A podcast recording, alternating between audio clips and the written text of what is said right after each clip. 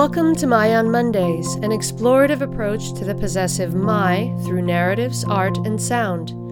Each Monday brings a new creation and unique perspective. My on Mondays is brought to you by Ming Studios, a contemporary art space and international artist residency program dedicated to the exhibition, experience, and exploration of arts and culture. Along with exhibiting artists from around the world, Ming also serves the community by hosting innovative programs including performances, workshops, screenings, readings, artist talks, and other cultural activities. For more information, or if you'd like to participate in My on Mondays, you can visit our website at mingstudios.org.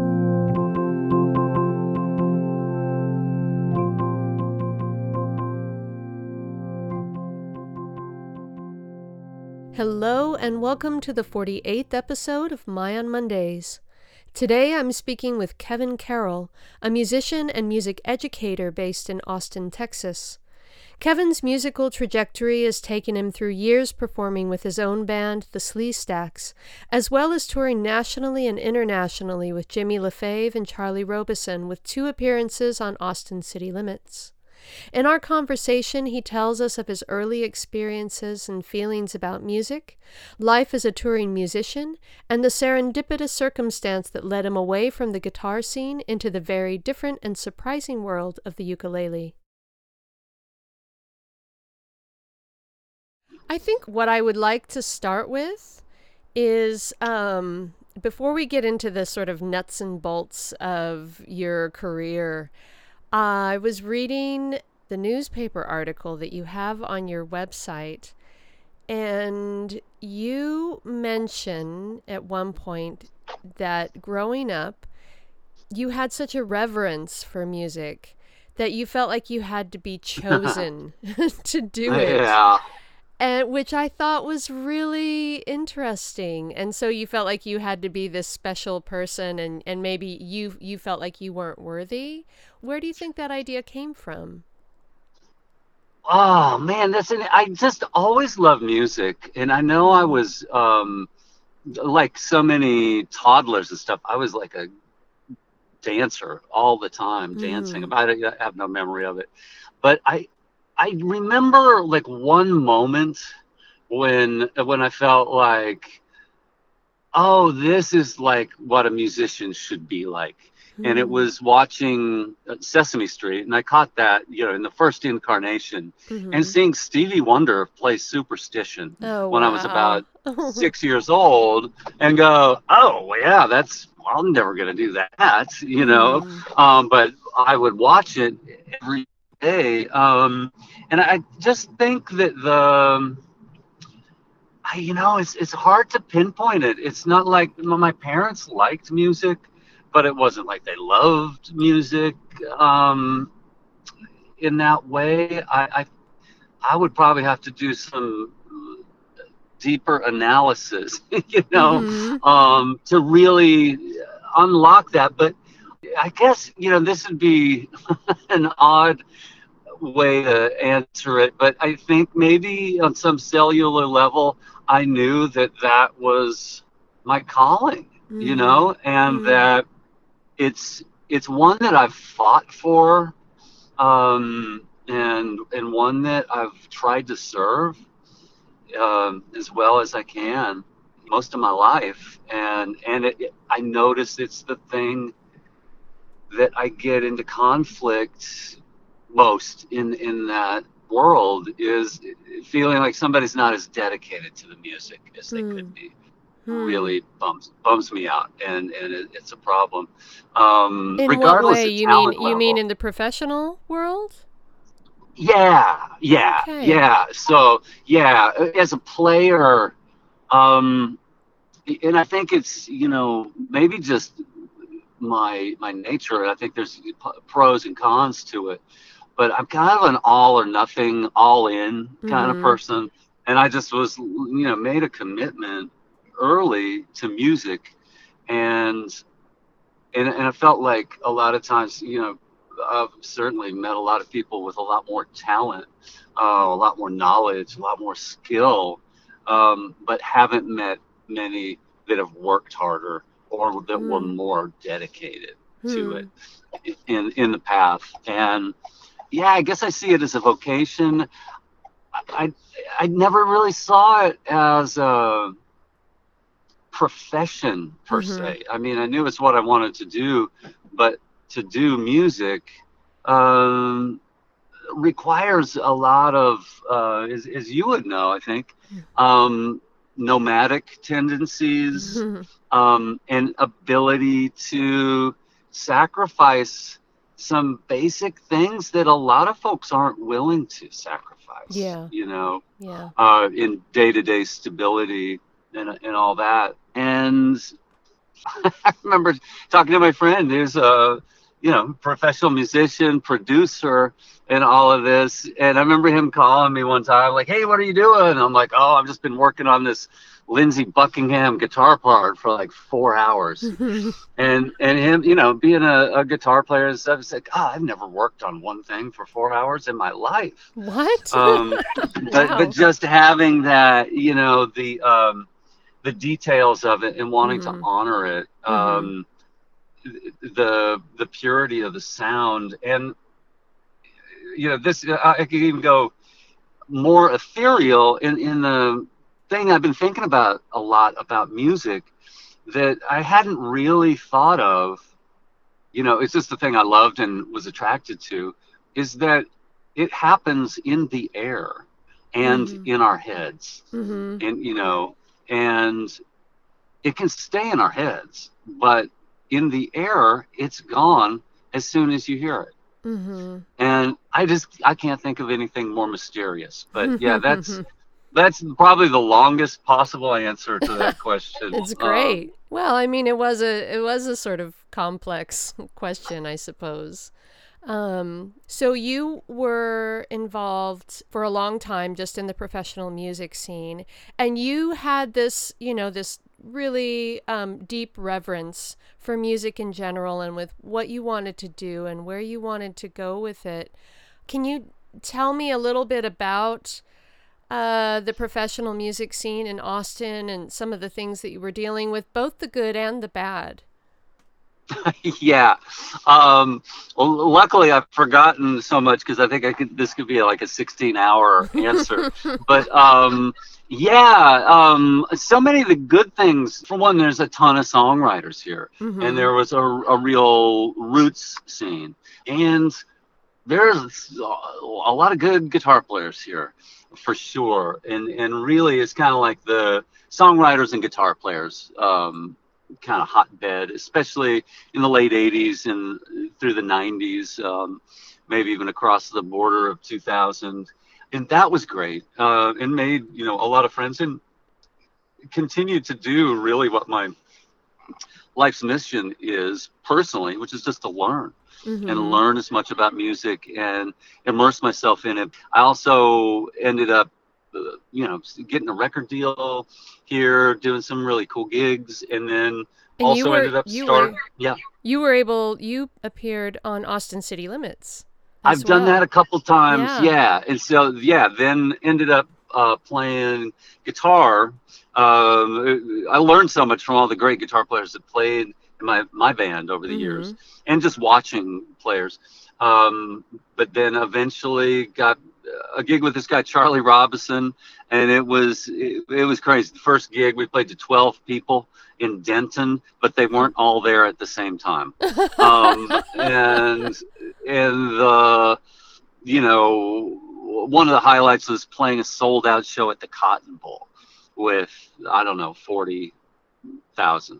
Um, wow. and, and then yeah, doing Austin City Limits a couple times. He was on a major label, and so I got to do that that whole thing. You know that yeah. that that used to be the thing. And maybe it still is, but be on a tour bus and and also I think I did one year. Uh, I think more than 250 gigs in a year on the road. Wow. Oh my gosh. Yeah, and I think if, if my math is correct, I played about 1,800 shows Mhm. in a decade with Charlie Robison. okay. Um, and so, yeah, and that was great, you know, and, and, and that was certainly one of those things um, you know, we used to watch Austin City Limits every night. And it was like way in the back of my mind, like, oh, that'd be cool. I would know I've made it if I was on that show. and, it, and it was so funny, you know, because it, it's just like Charlie and I afterwards, it was like, I think like this limit, you know, that we'd both set. And I remember talking to it's like,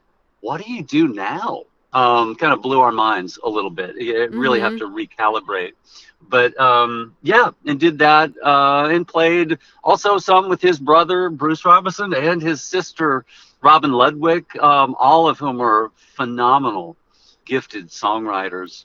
You know, and um, done you know various other things in, in from blues and roots kind of music um, with guitar over mm-hmm. the years. And so I know at a certain point you began to feel sort of disillusioned with with the professional uh, music scene. I don't know if this is just in Austin or just in general, but you had some pretty bad experiences. Yeah. Oh, yeah. That's right. You asked the good and the bad. Um, mm-hmm. Um, yeah. So the flip side of that coin, you know, I, I luckily had dealt with my alcohol issues before I even moved to Austin. Hmm. So that wasn't wasn't a problem. But the the living situation I had, you know, lived in this two hundred dollar a month place with no AC, and that was horrible. Mm-hmm. I also had had some, you know, I, I think just being a highly sensitive person, I think I had my wake up call my my nervous breakdown slash breakthrough when we went to Iraq in 2007. Oh wow! And yeah, I never. I just went into like severe panic like a couple days before we left mm. and um, i remember picking up this magazine and you know it led me to this whole other thing but you know some uh, really cool uh, young buddhist monk had these meditation techniques and approaches and it was all about panic and it, mm-hmm. it changed my life but i was i'd realized i guess that if i went to iraq i, I wasn't um, in support of that war and mm-hmm. number two i realized i wasn't in alignment with the values of the music i would be playing over there mm. and and so that was a wake-up call and i said i gotta get i gotta get right with music and mm-hmm. um and I quit that gig, and you know, and I wanted out of this. I, I, I decided to make a really sharp turn to. I just wanted to give more than I was. I felt that there was an element of taking mm-hmm. that I was doing in in the life I was living and that those I was with were doing, mm. and I wanted to do more giving. Yeah. Um, and so went in toward education, and and also finally got my shoulder repaired. Needed, you know, it was like um, everything that could go wrong with the shoulder was wrong, and so I had mm. surgery. And so that and affected your yeah. playing, of course. Uh, you know, it, it, it's funny that I'm I'm just kind of like I wonder if I had surgery ten years earlier, what my career would have looked like, or mm. what my hmm. playing would have sounded like. Um, because it's yeah, it's um, it is remarkable to me in that um, that I did it because uh, it's a severe injury on my right mm. shoulder. Um, but it also showed me how much I was willing to sacrifice mm-hmm. in the name of music, and I was like, "Wow, this this guy's not messing around." You know, he, he's really um, playing through a lot of pain mm-hmm. and dysfunction, you know, physical yeah. dysfunction. Um, and then I met this PT, phenomenal uh, practitioner, and he asked, you know, said, I think I can get you ready for this tour you got in six months, right after I had surgery. And he said, you know, uh, you want to do a trade? And I'm like, sure. And he's like, my my daughter just got a ukulele. Can you teach her? And I, you know, inside I'm going, oh, ukulele. I don't I don't really like the ukulele. um, and and also going, I've never quite figured out even how to tune these things, you know. Mm-hmm. And then externally just saying, of course, I would love to, you know. and and remember buying a ukulele um, at South Austin Music, and I was on painkillers in a sling, you know, and I quickly noticed about a little concert, Lanikai ukulele, and it was like, oh, I could actually kind of play this like right now, like you know, two weeks after shoulder surgery, um, and after you know, but within a year, I think, I just said, I think I'm gonna cash in all my chips and go all in with the ukulele. So And, what um, what and I did. spurred that transition though? I mean, because you're you're going from I don't like the ukulele. it had to have Yeah, been more than yeah, yeah, just yeah. oh I can physically yeah there's it. there's there's there's a few steps in between there so you know i started studying uh, like a lot of ukulele forums hmm and i started i think kind of just reading um the uh, cosmology of the people that were on it and noticed that people were really generous really friendly and I don't know if you've spent any time on an electric guitar forum, and actually some of them pretty good, but but the I, I didn't find the guitar world to be the most um, generous, open. One of the questions I was going to ask you was what is the difference between ukulele people and guitar people? Well, Yeah. I know you know, and I could I could put myself in this category, but I I think that. I could have chosen a lot of instruments, but I Mhm. chose the guitar in part, you know, like a lot of, I think, probably highly sensitive and maybe socially awkward um, young males do, Mhm. um, because I just didn't know how to relate to people. Hmm. And this, and like in a room, I would go, oh, the safest place would be like right behind that guitar on Mm. stage Hmm. and be like, oh, that's where I should be, you know Mhm. um and and that was part of the motivation and and you know i think i've noticed that some people choose that because it has this built-in um mythology you know or or Mhm. it did um and it may be getting healthier now Yeah. yeah that Yeah. that a lot goes along with being a guitar player and I think it's attractive to a, to a lot of guys especially in the sense that oh this is going to compensate for um, my weaknesses or whatever and make Mhm. me it's this is going to be the thing it's going to make me bigger and better but I don't yet know anyone who would look at a ukulele and say oh this is it this is how I'm going to you know um, take over the world with the ukulele. Um, it's like it's and it's so easy to underestimate, Mhm. and it's a new instrument, so that there isn't this um, collective unconscious uh, kind of data around Mhm. it. it. It's you know it it was cr- created in the 1880s, and Mhm. so it's a like a brand new instrument and there's still not a right way, a wrong way, you know, and and we're figuring it out, what you can do with it, what you can't, and the thing that I really love about it, it's like a weird combination between like neuroscience and spirituality. Is like if I do a ukulele show, people's minds are just completely blank, or they have their own Mhm. weird little ideas of what it is, and then that's quickly wiped out. So I get Yeah. to play with people's expectations, Mhm. and that is so much fun because Mhm. they, they almost couldn't be lower. You know, if, if I showed up with a cello or something, people expect a certain thing, Yeah. or even a guitar. Um, and I remember the first time um, I got on stage with the ukulele, a friend of mine, you know, invited me to come out to this this cool place, and they had a really cool, funky, uh, rootsy band uh, with percussion, guitar, and harmonica. And I get up there, it's like Friday night, and they call me up, and I get there, and I literally played one chord in tune, the first chord, Hmm. and people started yelling and clapping.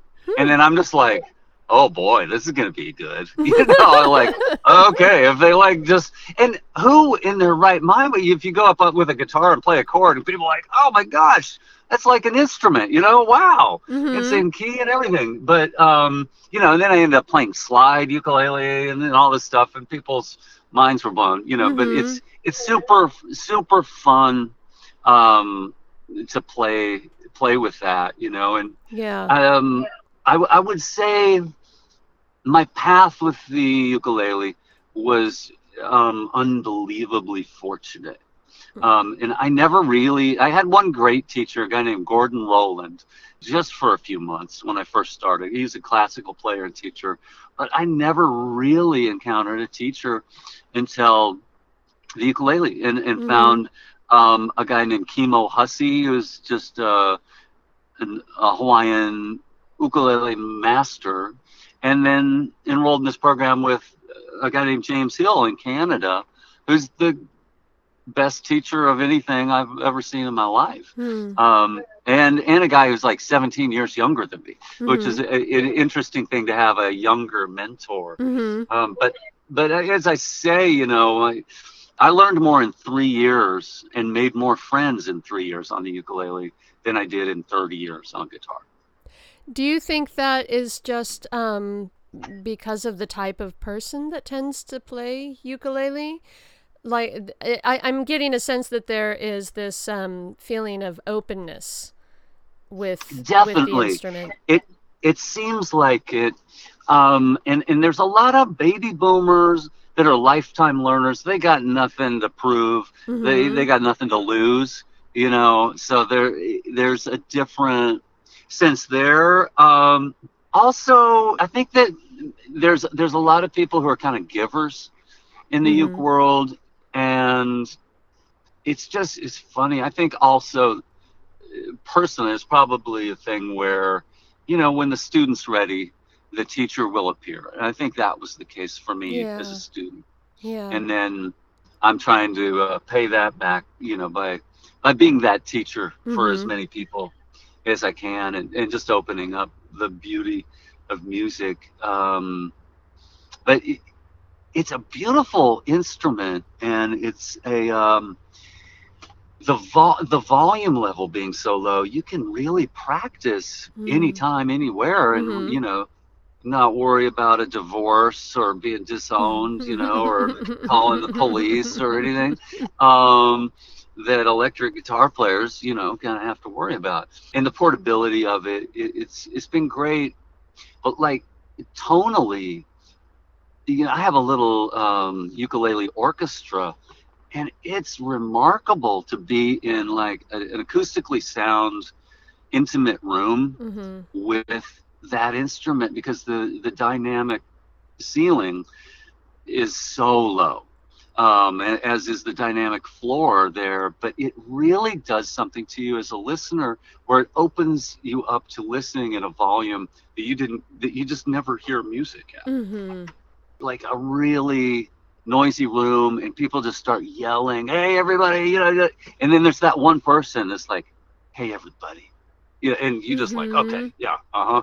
That quiet voice that is like, oh, that's more serious mm-hmm. um, than the yelling voice. I'm gonna take, I'm gonna lit, and I think the ukulele kind of registers in that way sometimes. Yeah, it reminds me. Um, a friend of mine who lived in Japan for a number of years was talking about. I, I don't know if this is still a thing there, but this friend was telling me about the gardens there, and he had built um, in his home when he moved back to the states, the a similar sort of Japanese style garden, and he mentioned that they tend to have these archways that are kind of low or entryways into gardens, so that you actually have to bend down, and and when you do that, your perspective automatically shifts, and you're seeing the garden or the world or whatever you you know in a new way, and it seems like the the ukulele kind of does that the same by you you have to shift your way of listening yeah i love that yeah that's a that's a great metaphor for it yeah the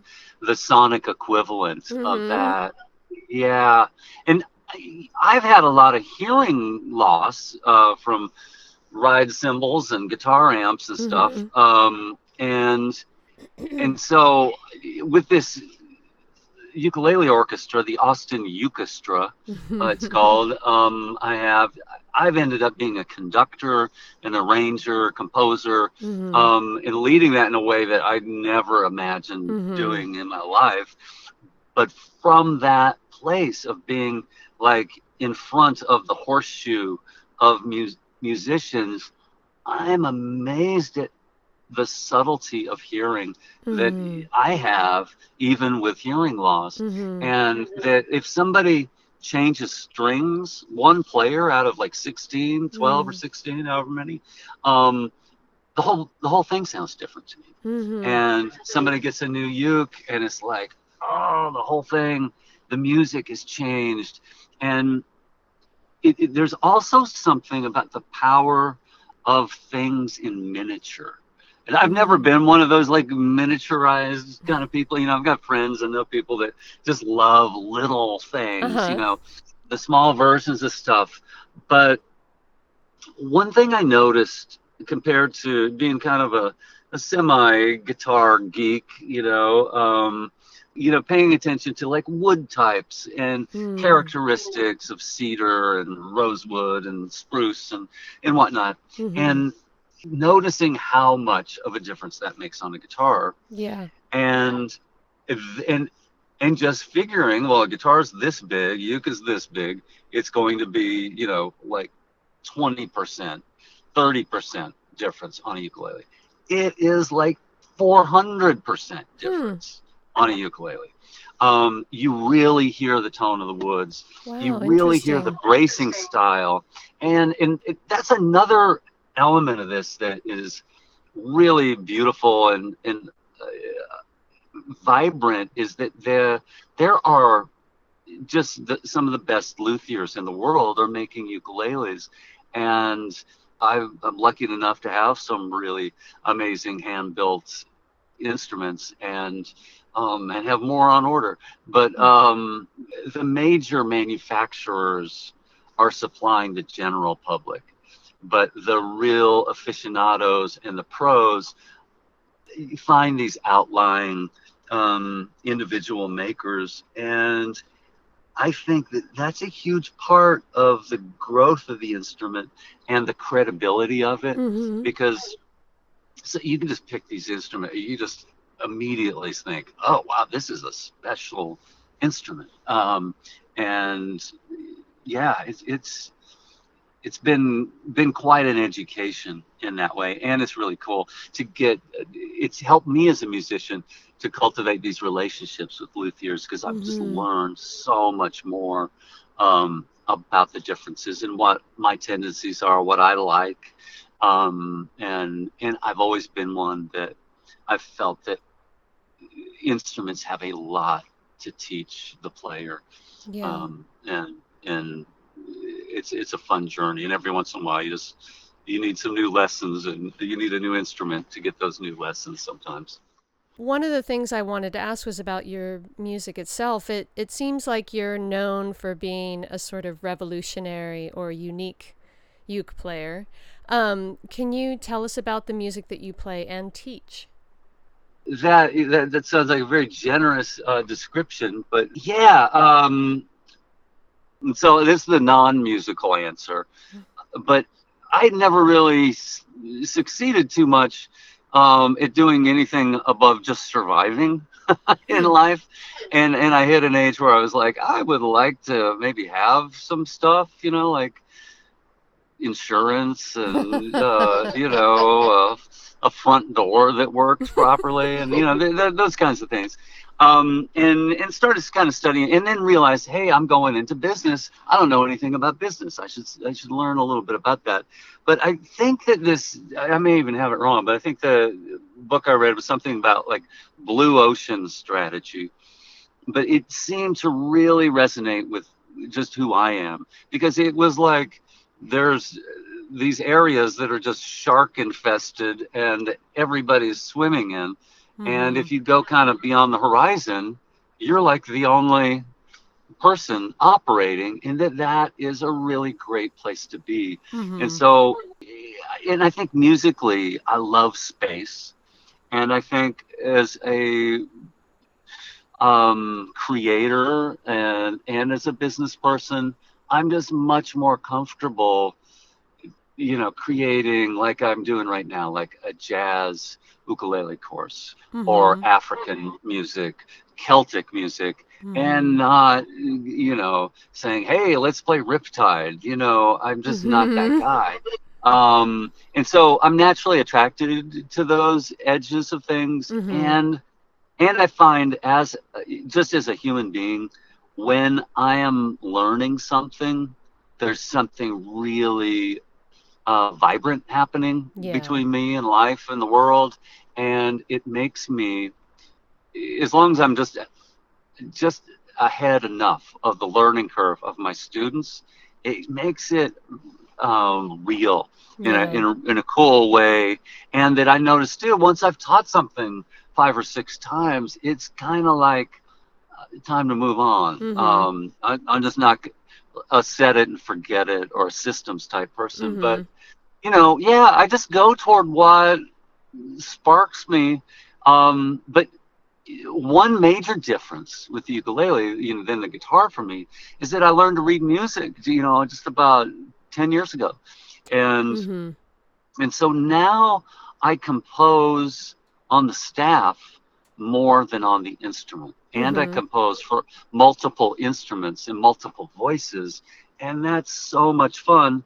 And I oftentimes will learn a concept or you know like I read that the book on counterpoint you know that Mozart's dad read you know from 1600s or something mm. um, and and, and went through it did all the exercises and it, you know it took forever but it was I, always loved counterpoint and didn't really understand it and hmm. then uh, naturally it creeps you know I'll, I have like some tune it's kind of like Japanese trip, like uh, trip hop with a koto, except it's on ukulele. Um, and it is like, well, what would a you know kind of a what would Handel create like as the fourth part here, you know? And I can't and, even imagine like what that sounds like.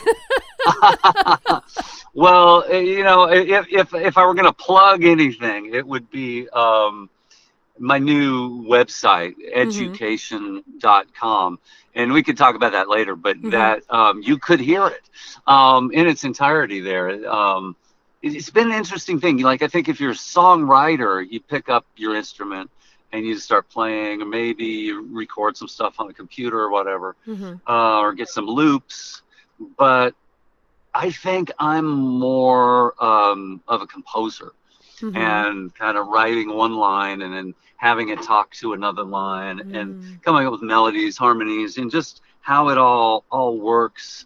I just love that that process mm. and I, you know, I thank James Hill for creating the ukulele in the classroom thing, you know, because I, that's how I learned. Mm-hmm. Um, and I went through 90, I learned 90 songs in that program and countless others since. But that gave me a an entire like it just opened up I think another half of my brain mm-hmm. that I mm-hmm. wasn't using for music, and so I think that's been a positive.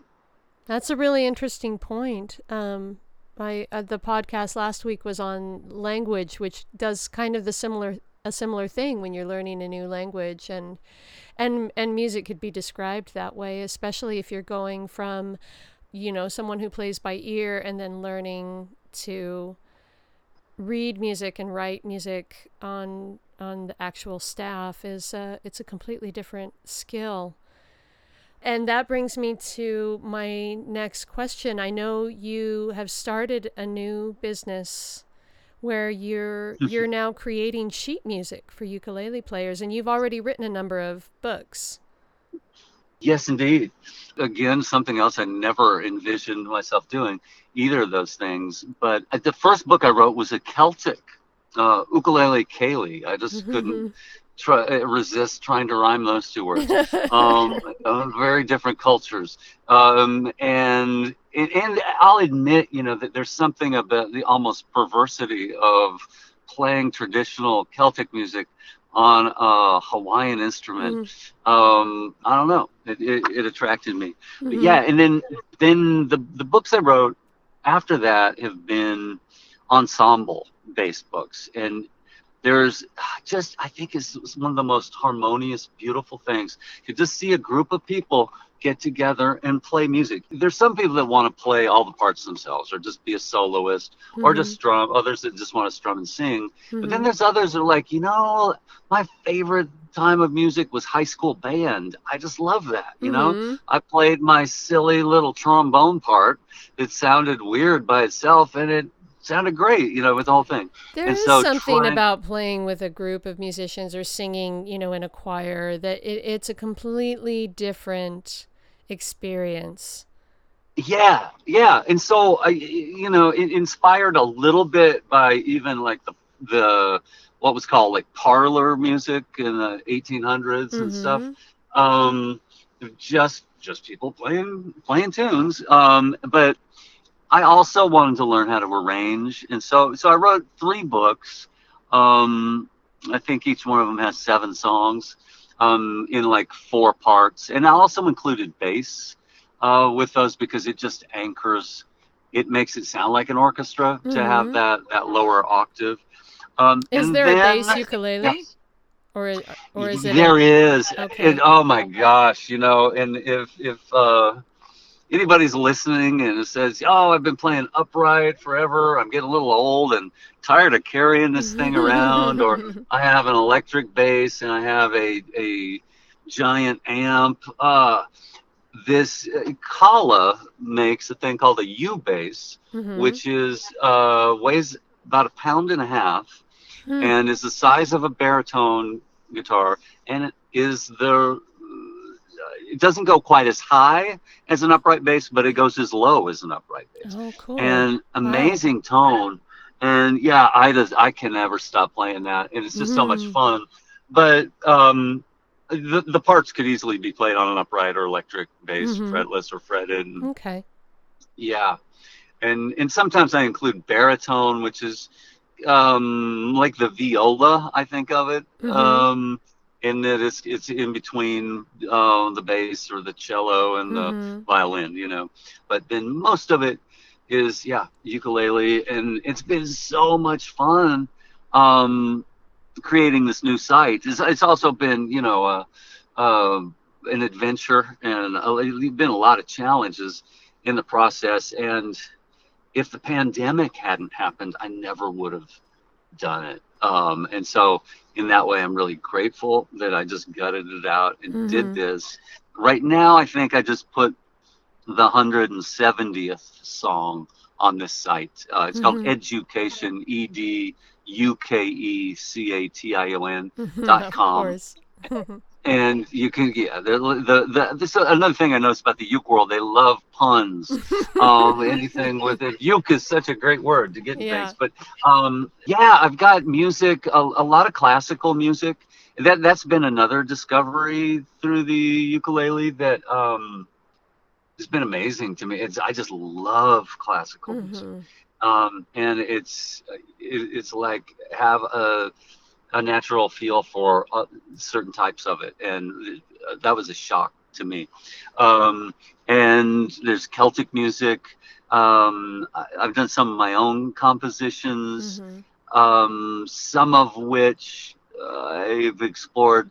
Well, like I mentioned before, but like some um, Japanese koto kind of stuff because mm-hmm. I, I feel like there's a timbre and a tone that's similar there between the two instruments and um, there's blues, there's jazz, there's African music. Um, if I had one complaint about the uke world as I know it, is it's a very white world, hmm. and there is a lot of music that just never gets that it doesn't play, and I'm I'm really uh, gravitating toward both African American and African uh, music types, especially Mali, because they have oh, um, yeah. you know, a cool a cool stringed instrument uh, history there, um, and and it's just, you know the, the music is just so That's um, phenomenal. Um, impactful, yeah. yeah. Mm-hmm. And again, who's doing that?